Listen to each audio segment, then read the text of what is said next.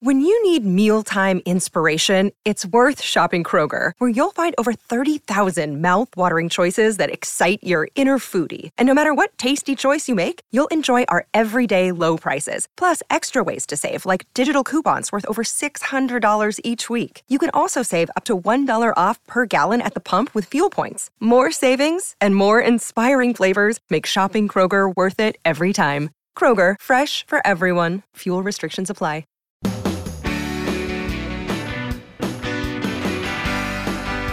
It's my pleasure to welcome you to the Clark Howard Show, where our mission is to serve you and empower you so you make better financial decisions in your life. And today is my favorite day of the week, Clark Stinks Day, where we get to talk about where, um, well, maybe I was a little lame. So it's coming straight ahead. We get to talk about where advice I've given in your opinion, missed the mark, was wrong, I messed up, I missed part of the story, whatever. And also, something that's often overlooked and extremely important is renter's insurance. I want to talk about that, how you buy it, what it costs, what happens if you don't have it. But without further ado, it is time for Clark Stinks. I should have never encouraged you to speak. You must think I'm pretty stupid. You should be ashamed of yourself. Well, maybe I'm wrong. Maybe I'm wrong. Maybe you're right, pal.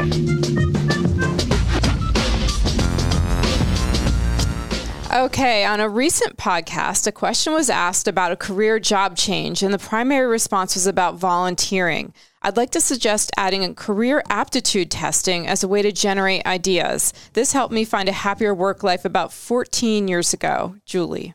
Julie, thank you. And if you went to college, a lot of colleges have their career development centers and they offer this testing to their alums for free because the college has a vested interest in you finding something you really enjoy and that over time you can make more money at. So then, uh, well, the if then maybe you give more money as an alum because you're really happy how the school served you when it taught you and even after you were done with your education. Clark doesn't stink, but often his take on solar credits sure does. I subscribe to wind power credits on my power bill. Yes, I pay an extra $7 per bill. However, I don't have to pay the $8 fuel surcharge either. But the exciting part happens once a year when they calculate the true cost and pay me back any overcharge to the tune of $50 a year the last two years. By the way, my average bill is only $50 per month. Paul. Paul, that's fantastic on multiple levels. And a lot of the states where power is tightly regulated and there's a monopoly power provider, when you pay for these uh, new forms of energy credits, mm-hmm. non fossil fuel credits, that it's just a profit center for the utility company because they generate power cheaper from wind or solar than any other way. And then they charge you a feel good charge. In your case, you're actually a partner with them and you're getting back money from it, that's fine. Clark stinks like a Nest thermostat set on fire. Clark keeps promoting Nest quite often, while a regular programmable thermostat costs about five times less and does the same thing. You don't need Nest AI when your schedule is simple night, morning, day, evening. You can program weekdays and weekends and don't need a Nest to spy on you, Michael. Michael, that is a good point. Speaking of the spying, uh, what we're talking about is there are simple thermostats that aren't monitoring everything you do, and they're they're relatively easy to set when you have a very clear schedule. In my case, my life schedule is pretty crazy, and having the Nest AI is really valuable. But I had a really interesting thing happen. I got an alert from Nest that I should call my heating and air conditioning company to come check out the unit because it was noticing that the unit was cutting itself off and on wow. the unit itself. And so I've done that now and I'm waiting to hear what's going on with the unit. So either I'm going to have a service call charge for a false alarm or they'll find a problem that could have become much bigger later and I'll report back. Wow. Clark, you stink. When you complained that hospitals charge more than independent facilities for things like imaging, you failed to explain that hospitals have to treat patients regardless of whether they have insurance. Private imaging centers, oncology offices, and outpatient surgery centers don't have to provide chemo or other care from people with no insurance or who can't pay. They can send them to the hospital system. From Kathy. Kathy, thank you. And uncompensated care is a real issue in medicine it is true that part of the higher cost in a hospital setting is because of uncompensated care, but that's only part of the picture. If you look at the financials of hospitals as what percent they write off because of uncompensated care, a lot of it is that hospitals have developed these semi monopolies in areas and use that semi monopoly status to raise rates. And I think of an example of something I heard recently from uh, someone who has gone, I just read this, that he's given up trying to shop around for medicine and he's gone into one of the big hospital systems because it was just too much hassle trying to do things as a free agent out there. And so he's just turned over his independence to one of them and all his uh, doctors he sees and everything he does in one of the hospital systems. And so he's paying more for it, but he just didn't want the hassle. So he went in knowing that was what was happening, but he's doing it. Clark was incomplete in his answer to the high fee simple IRA question. Unlike a 401k, there is always a workaround with all employer sponsored simple IRA plans that you aren't stuck in their crummy high cost plan. A simple IRA is set up using either Form 5304 or 5305. If it is a Form 5304, there is no designated financial institution, and you can choose Vanguard for your contributions. If it's 5305, there's still a loophole to get the money to Vanguard. Per IRS guidelines, you are allowed to set up a frozen or orphan simple IRA and have the money transferred at least on a monthly basis at no cost or penalties.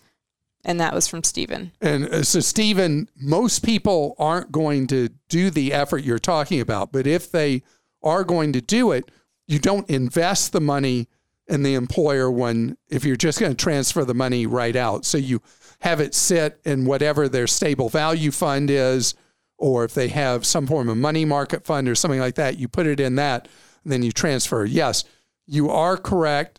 That is true. But most people aren't going to take the effort that you did. Uh, someone asked for advice in finding a divorce lawyer. Since you've been happily married for a long time, you can be forgiven for not thinking about suggesting a divorce mediator. A moderator will work with the couple to come up with to a mutually acceptable divorce agreement. Rather than paying two or more lawyers to battle things out and paying them on an hourly basis with bills that easily run up to 20K or more each, a mediator typically charges a flat fee that is a fraction of the cost. Bill. Bill, thank you. And it's funny, I did a TV story on divorce mediation, and then I didn't even mention it when we were talking about it here on the podcast. And divorce mediation can work in many situations, reduces potential animosity. I'd say the one case that divorce mediation does not work out is when one of the two people in a crumbling relationship is the much stronger personality. And I think that they end up running over that individual, and the individual in a mediation makes too many concessions, who is the weaker party in that. So the dynamic of the marriage becomes a factor in doing mediation. If it's just an incompatibility thing, and there's not a situation where one person is a much stronger force than the other, then mediation is a way to potentially reduce hurt feelings and reduce expenses and potentially get to a more equitable and speedier resolution. I agree with that. Clark mentioned that Apple products have great resale value. Perhaps some do, but he is wrong, wrong, wrong about my 2012 iMac. Apple told me that they give me $4 for my iMac on a trade in. That's a far cry from the $1,402.20 that it cost me in December of 2012. John. Okay, John. Okay, I got to tell you, I love this. All right. So this Mac cost you $140 a year to have in your life. I mean, that is unbelievable. Writing the value down to zero. $140. Four dollars. Huh? well, you got the four dollars. I just I just I know, I'm simplified and wrote it off. Mm. Okay. So computers of any brand lose value very rapidly. Apple does hold value better, but a 10 year old computer will hold no value. On the other hand, don't take the $4, put that iMac in a closet, give it enough time, then it becomes a collectible There you go. as long as it's in really good, clean shape. And then maybe it's going to be worth real money. There you go. Why not? Mr. Howard. Oh boy. My wife took your recommendation regarding Swagbucks as a way to earn extra money from home. She earned $12 during 10 hours of survey taking, entering receipts, playing games, etc. Now her account has been deactivated due to quote unquote fraudulent use by her, even though she says she didn't do anything fraudulent. She apparently will not get the $12. Not only that, her login has been disabled, so she can't even complain to them. Please quit recommending them, Don. So this is an a uh, item we have where we reviewed Swagbucks at clark.com and I think that uh, hopefully this is an odd situation that she was only earning effectively a dollar twenty an hour. Well, one of the things our reviewer said was that it like you can't expect to make much. That it is effectively um, this this was one dollar and twenty nine cents an hour. Our reviewer made. Oh, so it was the same. So same. yeah, hmm So uh, so we're not necessarily recommending it, but we review honestly Yeah. all these services. So we found the same hourly rate as your wife earned in our article, dollar twenty, well, nine cents more an hour. But that's really terrible. And I wonder the way we write it, we write it like a narrative. hmm I wonder at a dollar twenty nine an hour if we should be saying that should be at the very top. I mean, this is as best we can tell legit, but what we were able to earn is a dollar twenty nine an hour. Effectively, read below, hmm and then probably nobody's going to read below at that point. Probably not. Um, one way I suggest to reach the company is to do a WHOIS lookup on their URL. So um, I'm working on that, and I will, if I find something, I will uh, definitely call the Clark Stinks poster. Okay. Um, Clark, we had a few about this. You really stink when it comes to mentioning heat pumps. You said that we will hate heat pumps below 37 degrees Fahrenheit. That is drastically incorrect. There are many heat pumps that work as low as minus 20 degrees Fahrenheit. You just have to pick the right model. Even if the efficiency of the heat pump drops more and the colder the weather is, it is still much more efficient for emissions and energy use than using a gas heater. Please do not accidentally dissuade people from adopting this necessary and superior technology based on outdated information or myths, John. John, uh, you're not the only person who was upset with me. I don't know how many wrote in, but I had somebody come and talk to me about it. And I have done a lot more reading and research. You're right. I was wrong. Heat pumps are actually a very, very efficient way to heat and cool your home. Could have the effect of cutting your utility bills that are devoted to heating and cooling by as much as half. They cost more up front, but over time, they are a much, much better deal. And I stand corrected by you and many other people on the outdated information about once you get into the mid 30s that the heat pump becomes a problem. And that is no longer the case. And I apologize for the information I said before that was clearly outdated. Love you and have listened to you for years, but you made a big mistake when you told the travel nurse who was making $200,000 a year to use their Roth 403b if it was an option. The Roth is an excellent tool if you expect your income tax rate to be higher in retirement than it is now. Travel nurses are making huge salaries right now that will not last long term, or at least most of the travel nurses will not be travel nurses for the length of their career. They will be making a lower salary, most likely in the future, so it makes no sense to pay 32% marginal tax rate to save 22 to 24% in the future. Scott. Scott, okay, you're right that the marginal tax rate is 32%. And that would be a problem. Now, that's after deductions and all that. So that goes in above 165,000, I think. Mm-hmm. Yeah. So most of it would be taxed at a lower rate. I'm really trying to think that through because tax rates are historically lower than they normally would be. Yeah, that that could be a good circumstance to do traditional rather than Roth or to do a mix of the two. And the bubble has burst on the traveling nurse thing. They're not earning the money they were earning last year. The wages have come down some from what the pay rates were. So it was an unusual circumstance earning over 200,000 a year as a traveling nurse.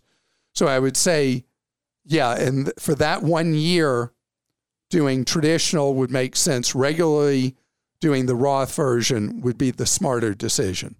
But I wouldn't say it's a slam dunk that doing traditional would be the right move with the one odd year of excess earnings. So I, I don't think that this is a case that automatically says don't do Roth. Okay.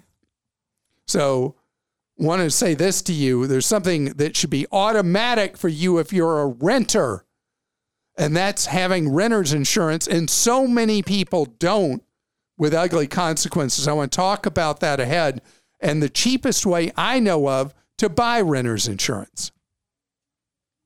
It's standard operating procedure in television that when the TV reporter is covering a apartment fire and you have all these displaced residents, the TV reporter says, and the Red Cross is here providing temporary housing for all the residents that were burned out of their apartments because no one had rental insurance, renter's insurance. And it's just like automatic. That's going to, the if then. People don't buy renter's insurance usually unless the apartment complex they're living in requires it. And some of the bigger chains of apartments do require it now, and they mark it up. So it's great that tenants have it, but when you just take the landlord's rental insurance, you're going to pay a higher premium than if you went out and shopped on your own.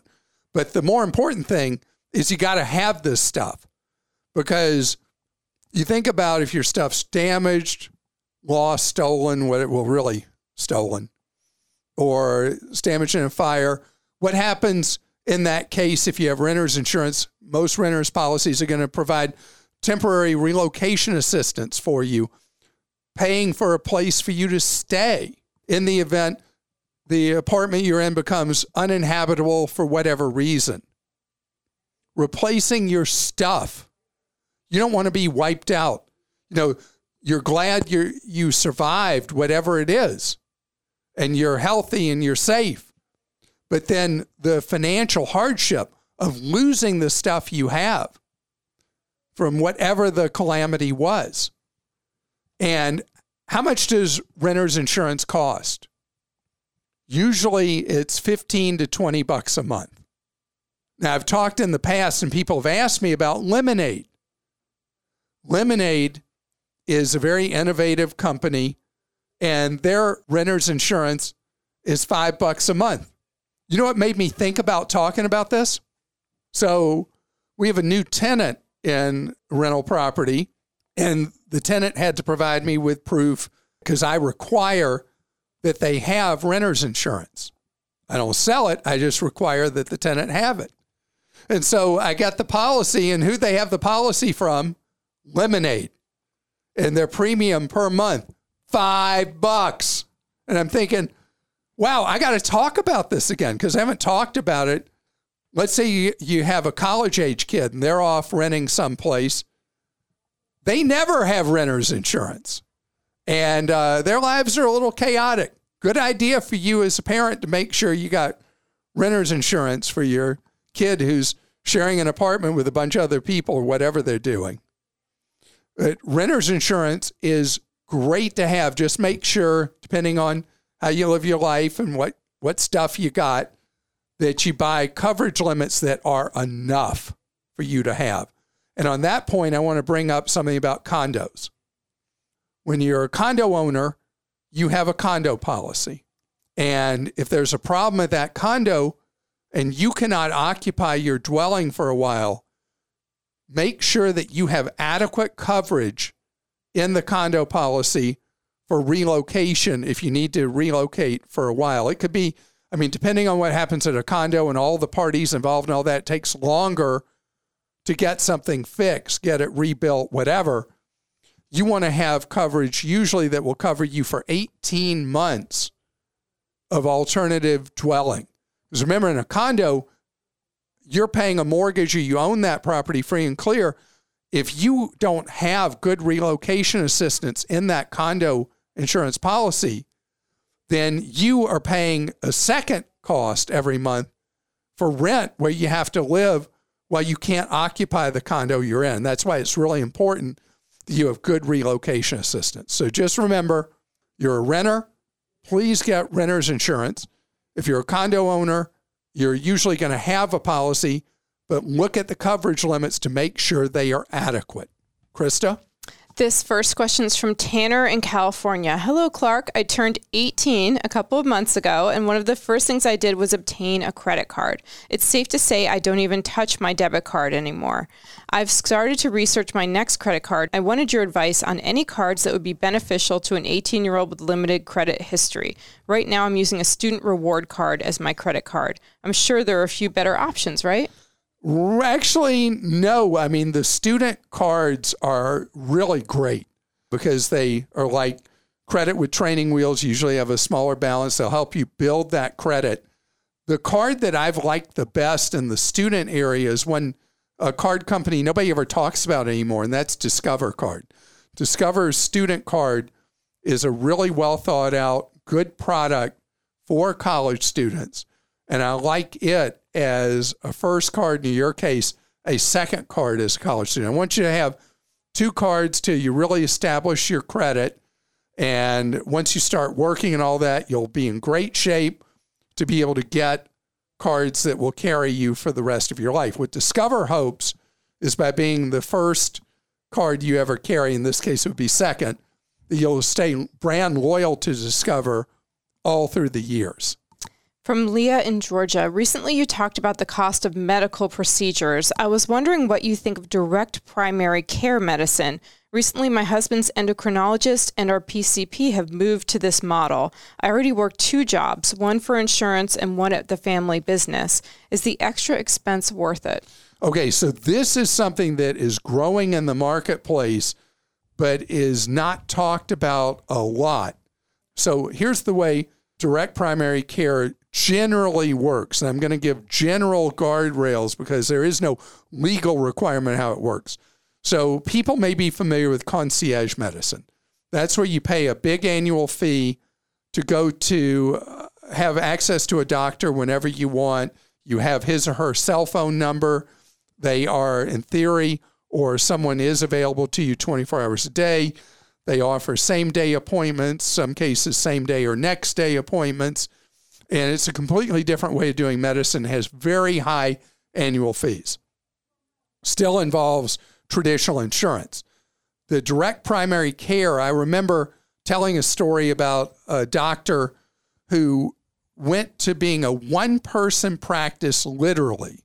You know, she had to have so much staff to deal with the insurance companies and fight about reimbursements, and the insurance company denies this and they fight over that. And it's a huge administrative overhead for doctors and very demoralizing and kills their autonomy. So that's led to this movement among a lot of doctors direct primary care. And in its most pure form, the way it works is you pay the doctor a fee, an annual fee, not anything as expensive as typically you'd have with a concierge doctor, but they don't take insurance. You do business with them you pay them, and they don't have any of the office administrative overhead, and they don't have any insurer second guessing them. Now, you still, in addition to that, you've still got to have health insurance to pay for if you need a hospitalization or whatever. Catastrophic care. Catastrophic care, thank you. And so it doesn't replace the way you think about health care, but it's a different way of pro- getting your regular health care that is not catastrophic coverage. From Julie in Virginia, my son is a special needs adult. I am unable to get term life insurance on him because of his special needs. Is there an option for whole life insurance? He will reside with us as long as we're able to care for him, and I was hoping to get life insurance in the event of his passing to cover funeral costs. I am active duty military, so he is covered, but what about after I retire? So, Julia, first of all, thank you so much for your service to our country in the U.S. military as far as the situation with your son, it depends on the degree of the special needs and what it means in terms of lifespan, whether or not he is insurable either under a term policy or a whole life. And what you need is you need a very experienced life insurance agent who would know based on the situation specifically with your son whether or not insurance is possible. But the alternative that I recommend is an ABLE account. And I don't know if you're familiar with ABLEs, but ABLE accounts allow you to put aside up to a max each year, which is 15 or 16,000. See what it is right now. Trying to remember the limit on an ABLE account. And money in an ABLE account does not affect 16. any 16,000 any federal benefits or state benefits that your son may be eligible for, but allows you to put money aside for present and future financial and medical needs. And also, in this case, uh, you're worried about potential end of life. And so, ABLE accounts work kind of like a 529 college savings account. And I really like them as a way for you to build money, Julia, for your son beyond just a specific expense like burial. It allows you to build again up to sixteen thousand, and there are a number of ABLE accounts in the marketplace that are very decent. A number of states offer them as an adjunct to their 529 college savings plans because they are kind of like a sibling. I know it sounds crazy, but they're kind of like a sibling to a college savings account, 529 account, and it the money grows tax free. Again, does not affect benefits for your son, and is spent tax free on eligible purposes. So look it up. If you have trouble finding information you can trust on an ABLE account for your son, please come back to us and we'll provide you more specific information to help you for your son's circumstance. We do have an article on Clark.com about ABLE accounts as well. Yeah, because it, they're they're pretty simple, but the terminology can be a little confusing. So we do have like a cheat sheet guide to them at Clark.com. And I want to tell you, speaking of Clark.com, we are here to serve you around the clock with advice and info for your wallet. But we offer something else as well one on one free advice and guidance through the Team Clark Consumer Action Center. You can talk with one of our Team Clark members 30 hours each week. It's from 10 in the morning Eastern Time Zone to 4 in the afternoon Eastern Time Zone. And the number to get one on one direct advice 636, it's free, 636 49 Clark.